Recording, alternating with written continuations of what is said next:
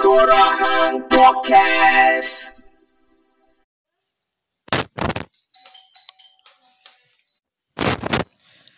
Woo! Selamat datang ke Tengok On Podcast. Welcome back to your favorite lo-fi podcast with me, Hadri Shah.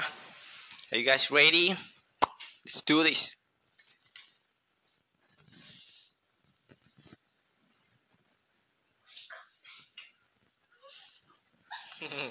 okay. aku macam ter, ter, ter, apa, termanggu sikit anak aku buat perangai macam tu. Alright, so uh, Aku ada benda nak cakap sebenarnya Tapi tajuk ni is actually tajuk Kalau hang dengar stay tune dulu Relax dulu Sebab apa? Sebab uh, Hang mungkin rasa macam lah Tajuk ni ke Hadri Tak punk rock lah tajuk ni Tak rock, tak rock lah tajuk macam ni kan Tapi sebenarnya tajuk ni lah yang Punk rock gila sebab apa? Sebab aku percaya ramai orang yang dengar tengok podcast Yang lebih kurang sebaya aku Ataupun Bawah sikit pada aku lah ha? Uh, dan semua orang akan melalui proses yang sama Ha, kebanyakannya lah. Kebanyakan akan melalui proses yang sama. Dan aku rasa kita patut cakap benda ni sebab benda ni lah paling yang paling yang terpaling penting dalam hidup dan jarang akan dengar benda-benda ni semua dekat mana-mana podcast Melayu. Podcast tanah air yang ada dekat Tengkorak Podcast je. Dan hang kena ingat apa yang kami cakap di Tengkorak Podcast, Tengkorak Podcast bukan hanya mesayah. Tapi kalau hang tak stay tune dengan kami untuk topik kali ni, percayalah hang akan ke, hang akan keluar dan jadi manusia yang tak berfikir. So hari ni kita nak cakap benda yang pasal anak dan berapa ramai anak yang hang perlu ada serta uh, orang panggil apa tu ah? Family planning. Yeah, family planning ni benda penting. Jarang kita dengar ni ya. So Tengkorang Podcast mengambil tanggungjawab untuk cakap benda yang sangat-sangat relevan dan signifikan sebab semua orang akan melalui proses perkahwinan dan kemudian ada anak dan jadi tua dan dan kemudian ditalkinkan. okay. So, berapa orang anak uh, yang kita patut ada? Actually yang kita kena berbalik kepada satu persoalan asas iaitu sama ada berkahwin atau tidak itu kan pilihan pilihan peribadi. Dan pilihan datangnya daripada kebebasan membuat pilihan. Ah, tak ada kebebasan mana kata hang tak boleh buat pilihan lah. So hang ada kebebasan dulu. Dan kebebasan tu adalah sepatutnya walaupun kebebasan untuk membuat pilihan tu mungkin hang buat pilihan yang salah tapi hang belajar kembali dan uh, hang akan buat semula kan. Hang akan perbaiki mana yang tak patut. Tapi ada juga pilihan yang hang buat tu adalah yang pilihan yang perfect. Tak ada masalah bagus. Tapi untuk kembali kepada pernyataan berapa ramai anak yang hang perlu ada dia dia kembali pula kepada grassroots dia. Yang asal dia adalah uh, hang buat uh, orang panggil apa? Kebebasan untuk memilih lah. Sama ada hang nak ada anak atau hang tak mau ada anak atau hang nak ada anak dua tiga orang atau nak ada anak seorang atau nak ada anak sampai sepuluh orang. Tapi bab sepuluh orang tu aku rasa macam aku rasa patut kita tanya orang. Perempuan kot kan? Anak sampai sepuluh orang ni macam mana lah aku tak apa. Aku pun dengar macam ngeri juga sampai 10 orang ni. Tapi ha, kita nak cakap ni benda yang benda yang permukaan dia dulu. Ha, benda yang benda base dia dulu. Anak seorang ke tak mau ada anak ke tak, tak, tak mau ada anak langsung. Sebab dia pilihan tau. Sebab apa kalau hang tak mau ada anak hang dan oh, kawan-kawan hang atau family hang atau siapa-siapa pun tak boleh kata apa. Sebab yang nak menanggung yang nak yang nak membesarkan yang akan pikul tanggungjawab yang akan cuba untuk menjadi yang terbaik untuk anak tu adalah hang bukan siapa-siapa. Bukan bapa hang bukan mak hang bukan bini hang bukan laki hang bukan kawan-kawan hang bukan siapa-siapa. Bukan ustaz yang duk bersyarah kat hang beranaklah ramai supaya banyak kan kaum Nabi Muhammad. Tak. Aku rasa bagi aku benda yang penting adalah keputusan yang hang buat bersama pasangan hang untuk memiliki beberapa orang anak. Dan kalau hang berkeputusan tak mau pun tak ada masalah. Dia cerita dia bila hang tak mau ada anak, kira orang main kata, kira hang sunyi tutup, seorang-seorang tak ada siapa nak tengok raya, tak ada anak, tak ada main balik rumah. Itu bukan cerita dia. Itu kenapa hang nak every time ada pilihan yang macam ni, every time mesti orang nak bagi keluar cerita sedih-sedih ni kan patutnya hang tahu wow that is good lah good for you. Kalau hang perasa hang macam tu macam tu lah kan. Apa pasal nak kena fikir benda-benda sedih? Betul tak? Kan? Okey so berapa orang anak adalah dan dia kembali juga kepada family planning weh. Walaupun ada hang ber, hang target hang tu ada enam orang anak contoh ha? Tapi hang kena ada juga family planning.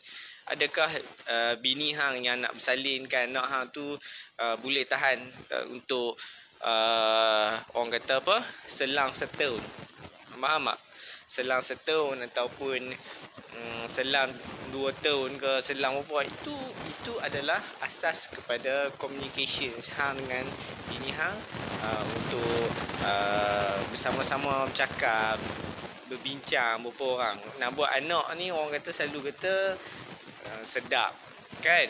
Tapi tak sedapnya esok ni. Sebab apa? Kalau setahun weh tak larat weh. Serius. Aku rasa benda yang paling yang kita nak fikir sebenarnya bukan nak kata atau anak tu beban. Don't get me wrong my friends. Ya, yang dia adalah uh, benda yang benda yang real lah. Benda yang betul-betul fitrah dia adalah bila hang ada anak hang kena jaga macam-macam. So family planning tu lah paling penting sekali. So macam ada orang aku tengok bila dia berkahwin dia tak ada anak lagi. Dia plan. Bila? Kalau hang tengok kan Mak Saleh pun macam tu kak. Bukan aku nak kata Mak Saleh tu bagus ke tidak. Tidak. Tapi ada benda yang kita tengok tu dan kita fikir. Macam aku, aku selalu tengok ada setengah pasangan yang kahwin dah lama tapi tak mahu ada anak. Sebab dia, sama ada dia tak mahu langsung ada anak ataupun dia memang tengah plan. Sebab dia rasa macam, oh aku tak, aku tak apa, aku tak bersedia lagi dan sebagainya. Aku juga bersetuju kalau orang perempuan katanya tak, kalau ada siapa-siapa doktor ataupun orang yang pandai pasal medical ni, hamba-hamba boleh uh, reply atau komen balik uh, apa yang aku uh, discuss ni dia kata macam ni orang perempuan 40 ke atas memang tak sesuai dah anak sebab nak mengurangkan risiko kandungan tu dan baby tu sendiri. Okey?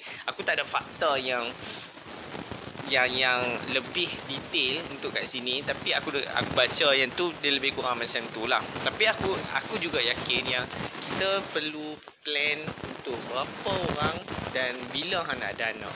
Faham tak? Sebab bila once hang ada anak dunia hang ni bukan gelap eh. Bukan kabur atau kelam tak. Dunia hang ni dah bertukar 360 darjah. Misalnya contoh ha, aku bagi pengalaman aku lah pengalaman aku tak penting tu hang tak relevan pun untuk hang tak signifikan untuk hang pun. Tapi aku just nak share. Macam aku masa mula-mula aku dapat kurs aku aku seronok tapi aku tak tahu nak buat apa. Anak mama Aku tak tahu apa yang patut aku susun ha, tak macam wah aku masa tu lah ketika sebab aku ingat masa tu wife aku wife aku ada bila kami dah lama dah macam sekarang kan bila kami sembang balik oh wife aku dia ada cerita ada ada benda-benda kan. Tapi bukan dah lama selepas tu aku rasa setahun selepas set, eh tak ada lah seperti setahun aku rasa lepas kejadian tu kot lepas kejadian tu aku macam aku tak aku tak tahu kat mana hamba mak ham hidup ham macam oh kat mana ni aku nak start dulu kan? Adakah aku kena berjaga pukul 3 pagi terkebil-kebil duduk hamba jaga bila bini ham bangun? Ataupun apa yang ham perlu buat bila uh, anak ham bangkit nak minum susu? Ha ham tak ada susu nak diberikan memang bini ham tapi perlukah ham bangkit masa tu? Ha kan? Kalau ham tak bangkit jadi masalah ke tak jadi masalah? Ha, ataupun uh, bila nak sediakan makanan ataupun nak hantar anak pergi rumah pengasuh apa semua siapa nak basuh baju baby siapa nak ni kan apa semua tu kan. Benar ni. So hak aku tu mula-mula yang aku dapat coach uh, aku jadi macam cempera amah amah macam kat mana aku nak start ni kan? So aku aku tak tahu yang wife aku masa tu ketika tu dia perlukan aku duduk di sisi dia. Memandangkan kami ada juga adik-beradik ataupun family yang main duduk sat uh, wife aku perlukan aku punya attention tu kat dia. Entah. So aku tak tahu benda tu. Aku tak tahu. Aku tengok macam beras tak ada. Masa tu lah aku nak pergi beli beras masa tu lah aku nak pergi keluar pergi beli ni beli ni semua kan. Sepatutnya masa tu aku mungkin patutnya bercakap dengan wife aku apa yang dia perlu dan sekian-sekian adakah bukanlah dia bu, bini kita ni bukannya nak apa? Nak ni tau. Bukannya dia nak dia nak dia ha Ah, pergi tukar lah. Aku masa tu lah nak tukar lampu. Nah, aku jadi macam orang aku cakap. Tapi, masa dan ketika tu hang kena actually hang kena communicate. Everything is communications man. Hang kena tanya oh macam mana hang nak apa kau semua kan? So hang boleh susun benda ni. Kalau hang tak ada communication hang akan pendam dalam jiwa hang macam orang Melayu kita pendam dalam jiwa. Tak apalah ini mungkin ujian Tuhan ha? Padahal aku nak laki ku dari sisi aku bila laki ku duk tukar lampu tak peduli kat aku kan. Tu bukan ujian Tuhan bengong tu.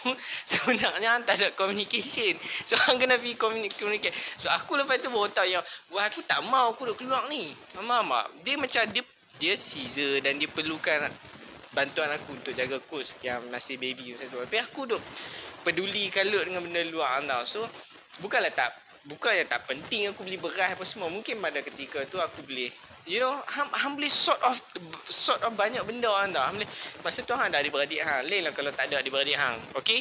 So itu itu pengalaman aku lah. Tapi pengalaman Benda ni Dia Comes to Bila hang dah nak Itu aku cakap Bila hang dah ada anak Berapa ramai anak hang Is to determine Willingness hang untuk Untuk jadi orang yang terbaik. Aku tak pernah fikir Orang yang perfect. Tak ada orang yang perfect. Sebenarnya lagi banyak orang buat salah Lagi banyak hang belajar Dan lagi banyak benda yang hang akan akan uh, hanya akan membawa proses menemukan dengan benda-benda yang lebih baik. Ha yang dia tak sampai tahap perfect lah tapi dia uh, bagi aku dunia bukan tempat untuk uh, um, uh, yang perfect lah. Dunia ni kita hidup dalam tidak ketidaksempurnaan pun. Tapi kita just nak me, mengavoid benda-benda yang yang yang anti kepada kesempurnaan. Faham maksudku? Macam 100% tapi Han nak at least benchmark lah 80 ke 90 Han macam tu lah. So so macam aku cakap tadi lah bila Han nak ada anak um, kata Han nak ramai nak anak ramai ke satu ke itu berbalik kepada Han tapi family planning is very important because of because yang nak beranak ni bini yang yang nak bagi susu bini yang yang yang nak sakit apa semua tu bini hang jadi hang yang tak berapa sakit hang yang jenis macam hang ni yang yang memberi kan ejen pemberi kan. Sperm hang tu akan menentukan apa segala-galanya kan. Bukan sperm hang yang menentukan sebenarnya. Dia hang nampak dia bukan superior tau bawa aku terfikir. Dia bukan sperm hang dia, dia kena bini hang punya sama. Bawa benda tu jadi betul ya ha. jadi kalau benda dua benda tu pun sebenarnya memerlukan uh, mutual punya orang panggil apa kerjasama apatah lagi dalam perancangan. So hang kena aku bersangat bersetuju dengan perancangan. So hang rancang lah anak ada anak berapa pun jadi kan. tapi benda yang lebih penting bagi aku adalah bila hang kata contoh hang nak ada anak oh aku suka budak-budak. Sebab apa weh? Sebab apa hang suka budak aku memang kalau balik kampung layan anak menakan aku anak menakan aku main aku aku rasa aku bully kan? Nah man. Kamu you have to be real. Bila hang ada anak menakan anak menakan tengah malam pukul 3 pagi bukan hang yang duk suruh nenek hang untuk anak hang ha, tak? Ini 3 pagi hang tau. Dan bila hang yang suruh nenek bagi anak hang minum susu, laki hang tak bangkit, laki hang terkangkang sampai pagi, dia akan jadi masalah. Ha, dia akan jadi pertengkaran-pertengkaran kecil dan kalau tidak ada uh, solusi yang instant or not not instant lah solusi yang hang faham oh ini tak boleh ini tak uh, oh ini dia keselesaan dia ini macam ni aku rasa dia takkan work it out. So bagi aku yang penting adalah komunikasi the first. The second thing is uh, kesediaan hang lah. Sebab bila hang ada anak aku selalu fikir macam ni bila ada aku ada anak apa yang aku apa yang aku perlu buat kat dia? Hamba amak hang kena ada dengan dia weh Hang kena create moment tu. Anak memang ingat moment macam kita kan. Dia ingat apa yang bapak kita buat kita kan. Macam tu anak hang. Anak hang nak ingat hang main, main bola dengan dia. Contoh. Anak hang nak ingat dia pergi makan cream dengan dia. Having a good time. That was a good time. Aku ada one time. Bila aku tengok kan. Ada seorang tu dia cakap kat bapak dia kan. Dia kata. Wow. This is the best day ever lah. That aku rasa macam wow benda tu bila anak hang cakap kat hang kan this is the best day ever that I will not remember I will not forget this moment. Fuh, hang rasa macam memang betul weh sampai dia mati esok ni pun dia akan ingat moment tu. So tanggungjawab ni berat weh sebenarnya. Itu cerita baru pasal baby hang nak bangkit apa semua kan. Hmm, lepas tu bila anak anda nak sekolah esok, hang nak hamba-hamba. Hang nak kena hang nak kena bertanggungjawab lah. Nak kena asah pensel dia. Hang nak kena dia sekali-sekala nak semak homework dia. Ataupun hang tak buat, wife hang buat. Hang buat benda yang penting. Macam buat contoh lah kan. Wife hang yang duk tengok nak hang punya homework. Hang, hang buatlah benda lain. Sapu sampah ke. Mak, buat benda lain lah. Jadi benda kerja balance tau. Aku rasa benda yang paling aku meluat sekali dengar. Tahu aku sebab aku cakap hang kena dengar uh, apa topik aku cakap ini sebab apa? Aku meluat gila dengar cerita pasal uh, lelaki dan perempuan. Siapa lagi bagus? Suami dan isteri. Siapa lagi banyak buat kerja? Aku macam shit man. Sebab hari-hari orang duk cerita pasal benda ni tau. Orang tak cakap macam lelaki perempuan. Apa yang dia boleh buat untuk untuk build mereka punya family. Aku tak kata benda ni semua benda yang Tegur Hang Podcast bukanlah satu platform yang kata oh Hang buat benda ni ni Kami bukan nak jadi Mesaya ha. Aku bukan penyelamat orang tau Tapi aku just bagi tahu sebab apa yang aku tengok Dan apa yang aku lihat Dan aku cakap lah Hang nak cakap Hang buka lah podcast Hang sendiri So yang ni hak, hak yang kita cakap Berapa orang anak ni adalah Satu adalah Pilihan Hang Hang nak anak Okay, go for it. So, hang kena plan bila nak ada anak. Hang kena plan. Hang, ya, hang memang kena plan weh. Kalau hang tak plan dan aku rasa macam mungkin hang terlupa. Tapi kalau hang terlupa, memanglah hang plan hang tak tak smooth lah. Tapi along the way, hang akan belajar. Oh, macam ni, macam ni, macam ni. Anak aku baru 8 tahun. Aku ada banyak lagi tu untuk belajar. Aku rasa semua orang pun sama. Dan kita meneliti hari-hari tu dan kita kena sentiasa beringat yang kita kena bertanggungjawab lah. Bukan untuk anak je, untuk bini. Bila hang bertanggungjawab untuk diri hang hang akan bertanggungjawab untuk bini hang akan bertanggungjawab untuk untuk anak hang lah especially. Hang nak tengok anak dia. Hang nak hantar dia pergi sekolah dan hang nak provide dia penting. Hang nak dia ada simpanan. Ama ama hang nak hang nak ajak dia untuk jadi orang yang baik. Hang nak hang nak apa lagi dia? Hang nak nak hantar dia pergi sini. Hang nak pergi hantar dia pergi kelas sini. Hang nak bagi sepenuh perhatian kat dia. Eh, abah, abah, jom tengok bola sekali, bah. Hang tak ada. Tak boleh lah, abah malam ni nak pilih lepak dengan kawan kan. The fuck, man. Oh, tengok aku cakap. Macam mana hang nak buat macam ni? Kalau hang tak bersedia untuk benda-benda macam tu, hang faham tak? Hang tak boleh harapkan semua kepada bini hang. Ataupun bini tak boleh harap ke semua kepada lelaki. Benda ni adalah benda yang seimbang. Tak ada seorang pun yang mendominasi antara satu sama lain. Melainkan adalah dua orang yang bersetuju di hari pernikahan untuk bernikah dan kemudian untuk melayari bahtera yang orang rasa macam bahtera tu macam cantik yang bunyi bahtera tapi macam-macam jadi atas bahtera tu. Sampailah hang menemukan satu kebahagiaan yang hang rasa dah oh tak ada lagi benda yang boleh lawan kebahagiaan. Dan aku rasa nak cari benda tu benda yang panjang sebenarnya. Bukannya sekarang bukannya aku nak takut-takut kan tapi aku rasa Ya, hang bersedia dengan bersedia dengan keadaan. Kalau hang rasa anak-anak seorang dah tak mampu sebab ada setengah orang dia nak anak seorang sebab apa dia rasa macam dia tak mau dia takut dari segi ah ekonomi satu lagi aku nak cakap benda ni. Benda ni penting. Orang selalu cakap beranak lah banyak-banyak sebab apa? Sebab uh, rezeki Tuhan. Man, you have to think straight. Rezeki Tuhan itu adalah sangat misteri. Ha, aku tak mau petik hal tu tapi aku nak tanya pasal persediaan hang. Rezeki cerita lain. Tahu? Ini persediaan hang. Persediaan hang daripada segi kewangan. Berapa banyak hang belanja untuk anak hang? Berapa ba- apa yang hang boleh bagi? Kita bukan nak habaq yang kita gaji rendah uh, nak bagi tinggi tak boleh. Bukan itu maksud aku. Jadi hang fikir dengan apa income yang hang ada, kena fikir apa yang hang boleh bagi untuk anak hang. Betul tak? Sebab semua orang ada impian weh untuk besarkan anak dia dengan dalam dalam suasana yang paling harmoni, suasana yang sangat bahagia. Tapi beberapa orang menemukan kegagalan. Kegagalan maksud aku bu- bukan satu satu kesalahan. Dia boleh jadi banyak ah, tak kegagalan apabila hang stop untuk untuk teruskan. Hang stop hang give up. Itu gagal sebenarnya. Orang semua buat salah. Aku rasa orang kena buat salah supaya orang tahu. Benda ni oh macam ni sebenarnya salah. Then next time tak buat kan. Satu lagi orang kata family planning uh, family planning yang aku cakap tu kalau hang family planning hang kena use protections lah brodo eh brodo pula dah brother hang kena use protection lah brother kan? Hang takkan harap bini hang eh. hang lah. Hang pun kena berharap hang pun bertanggungjawab sebenarnya. Jadi buanglah perangai hang yang tak senonoh yang rasa macam segan lah aku nak pergi beli kondom. Hang hang ha, tu aku cakap hang bertanggungjawab atas diri hang hang kan bertanggungjawab atas bini hang. Tahu?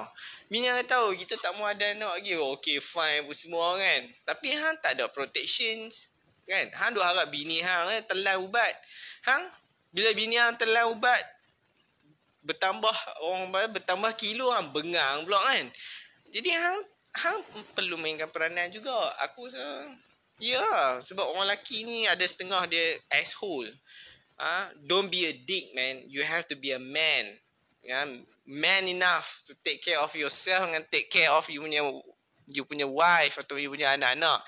So, aku rasa setakat itu sajalah sebab aku rasa benda ni panjang lah nak cerita. Kalau semua orang suka topik ni, kita akan cerita lagi. Aku akan rangka. Sebenarnya aku rasa macam, oh, aku nak cakap benda ni. Jadi aku punya, ini, ini conclusion aku adalah, Ha nak berapa orang anak, suka tiang, tak mau beranak pun tak ada masalah.